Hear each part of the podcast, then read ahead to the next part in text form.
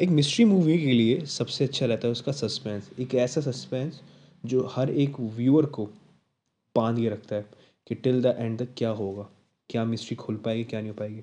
और उस मिस्ट्री में अगर आप मर्डर जोड़ दो तो क्या कहने हैं? किसी भी स्टोरी को पावरफुल बनाने के लिए अगर एक मर्डर हो जाता है, उसके पीछे एज अ व्यूअर हम ही डिटेक्टिव बन जाते हैं। सो हाँ। Hey guys listening my podcast on glass onion a knives out mystery glass onion knives out की एक सेकंड मूवी है, ये स्पिन ऑफ़ भी नहीं है और ना ये उससे कोई लिंकअप है। इसमें फ़र्स्ट पार्ट कोई लिंकअप नहीं है। और इसके डायरेक्टर हमारे सेम रैन जॉनसन है। रैन जॉनसन बहुत ही अच्छे डायरेक्टर हैं। उनकी छः मूवी को देखते बोला जाए तो। उनकी लूपर नाइव आउट और ग्लास नाइव आउट और अभी हाल ही में आने वाली थर्ड आपका थर्ड इस इंस्टॉलमेंट की मूवी होगी, जो I think two thousand twenty four में उसका प्रीमियम अभी भी चल रहा है मतलब पोस्ट में है वो। मूवी का कॉन्सेप्ट आपको एक टाइम के लिए बहुत ही पेचीदा लगेगा बट हाँ I try to myself कि मैं उसे अच्छी तरह कॉम्प्लेक्स ना करते हुए, बहुत सीरीज़ वैसे करूँ।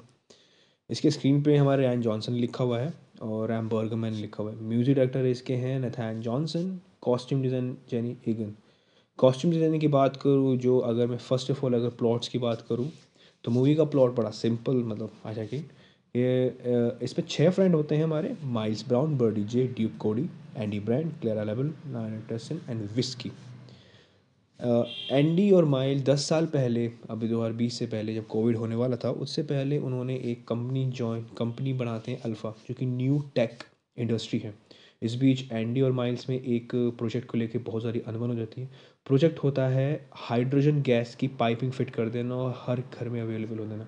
एंडी इसके खिलाफ थी, क्योंकि अगर छोटा सा कट बाहर निकल गया तो बहुत ज़्यादा विस्फोट कर सकता है।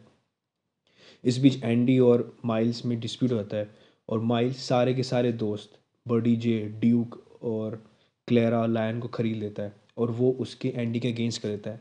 क्योंकि एंडी को ये बहुत बुरा लगता है, क्योंकि एंडी इन सब की बहुत पुरानी दोस्त थी माइल से पहले। इस भी दस साल हो जाते हैं कोविड आ जाता है। माइल्स अब बहुत ही बड़ा टेक बिजनेसमैन बन चुका है इंडस्ट्री का। अगर हम कहे जाए तो आज के टाइम में हमारा टेस्ला वाले सर ट्विटर हम्म, वाले। खैर वो हर साल अपने दोस्तों के साथ वीकेंड स्पेंड करता है बहुत ही लग्जूरियस लाइफ में। इस बीच वो अपने दोस्त Birdie Jay Duke Claire Lionel को बुलाता है और ड्यूक की गर्लफ्रेंड विस्को को बुलाता है। जब एंडी की वहाँ प्रेजेंस होती है और हमारे यहाँ पर हमको देखते हैं फ़ेमस डिटेक्टिव ब्लांक तो ये देख के बहुत ही कुछ खटपटी सी होती है। इस बीच वो अपना वीकेंड प्लान करते हैं, एक आइसोलेटेड आइसलैंड में जो खुद का माइल्स का बना होता है। काफ़ी कुछ टेक चीज़ें हैं वहाँ पर जो कि बहुत ही अच्छे फॉर्मेशन में रखी हुई है, रखी हुई है। उस रात वो पार्टी इन्जॉय कर रहे होते हैं। इस बीच ड्यूक की डेथ हो जाती है कुछ विस्की पीने से और माइल्स परेशान हो जाते हैं। क्योंकि माइल्स ने एक गेम खेला था वो एक गेम प्लान करता है जिसमें वो अपने आप को एज अ मरा हुआ घोषित करेगा और इस वीकेंड में उनको क्लू ढूंढते हैं उनके बाकी दोस्तों को उसको ढूंढना है मतलब पहचानना है। पर ब्लांक वो चीज़ कर देता है। इस बीच, इस मज़ाक के तौर पे ड्यूक की मृत्यु हो जाती है और वहाँ पर एंटी पे कोई गोली चला के उसे मार देता है। अब, यहाँ पर डिटेक्टिव ब्लांक का प्रेजेंस होना कोई कोइंसिडेंस था या फिर कोई कुछ लिंकअप था? इस चीज़ के लिए आपको ज़रूर देखनी चाहिए मूवी मूवी की प्लॉट और मैं कॉस्ट्यूम की बात करूँ हाँ कॉस्ट्यूम बहुत अच्छे हैं। विजुअल एक्सपेक्टेशन जो विजुअल देखने चाहिए, उससे तो बहुत ही अच्छे लग रहे हैं। व्यूअर्स का ध्यान काफ़ी अच्छी तरह से खींचा गया है। म्यूज़िक कंपोजिशन बहुत अच्छा है। लास्ट का जो बैकग्राउंड म्यूज़िक जो लास्ट में आपको दिखाया जाता है, जब सब कुछ पता लग जाता है कौन मर रहा था तो उससे बहुत कुछ चीज़ें पता लग जाती है। छोटे मोटे लूप सोल हैं और आँखों का धोखा कराया गया है। डायरेक्टर ने एक सीन में, एक सीन जो कि आपका ड्यूक की डेथ से रिलेटेड था उसके लिए उन्होंने बहुत ही अच्छा विजुअल यूज़ किया है।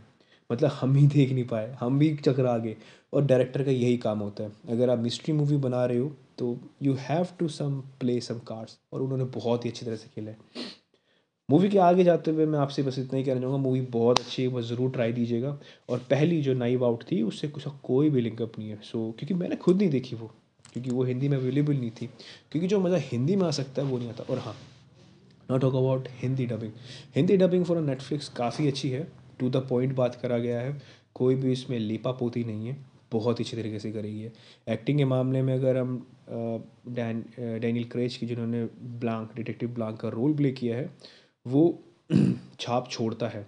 उन्होंने हमने उनको जेम्स बॉन्ड की सीरीज़ में देखा है Skyfall zero zero seven में। सो ऐसा कंपेयरिंग करना मुश्किल नहीं था, क्योंकि बहुत गैप के बाद उन्होंने ऐसा रोल प्ले किया है। सेम क्लैरिटी है। अगर एज ऐसा आप उनके बिग फ़ैन हैं, उनकी जेम्स बॉन्ड्स को सीरीज़ के लिए सो आप थोड़ा बहुत कैचअप कर पाएँगे कि हाँ वो चीज़ आ रही है। उन्होंने काफ़ी कुछ अलग किया है। ऐसा प्ले करते हुए ब्लांक का रोल बहुत ही काम कंपोज और कैलकुलेटिव था। वहीं पर अगर हम जेम्स बॉन्ड की बात करें तो वो एक काम भी था। कंपोजर भी था बट लीथल था। वो छोट अगर एक सेकंड भी छोड़ दिया तो वो आपको मार देगा। पर यहाँ पर उसको क्लू ढूँढने थे। मूवी की एंडिंग सेटिस्फैक्ट्री है। मतलब सेटिस्फैक्ट्री क्या? सेटिस्फैक्शन ही। है आपको बहुत अच्छा लगेगा कि सच का जीत हुई और झूठ का पर्दाफाश हुआ। ये चीज़ बहुत अच्छी है। इस सीरी सॉरी सीरीज़ बोल रहा हूँ। इस मूवी को जाके ज़रूर देखिएगा। वन नाइनटी में पूरा पैक लीजिए। मूवी को अपने नज़दीकी सिनेमाघर में आई थिंक अब अवेलेबल नहीं होगी बट हाँ। और ये टॉप फ़र्स्ट टॉप सेकंड या फ़र्स्ट पे चल रही है अभी।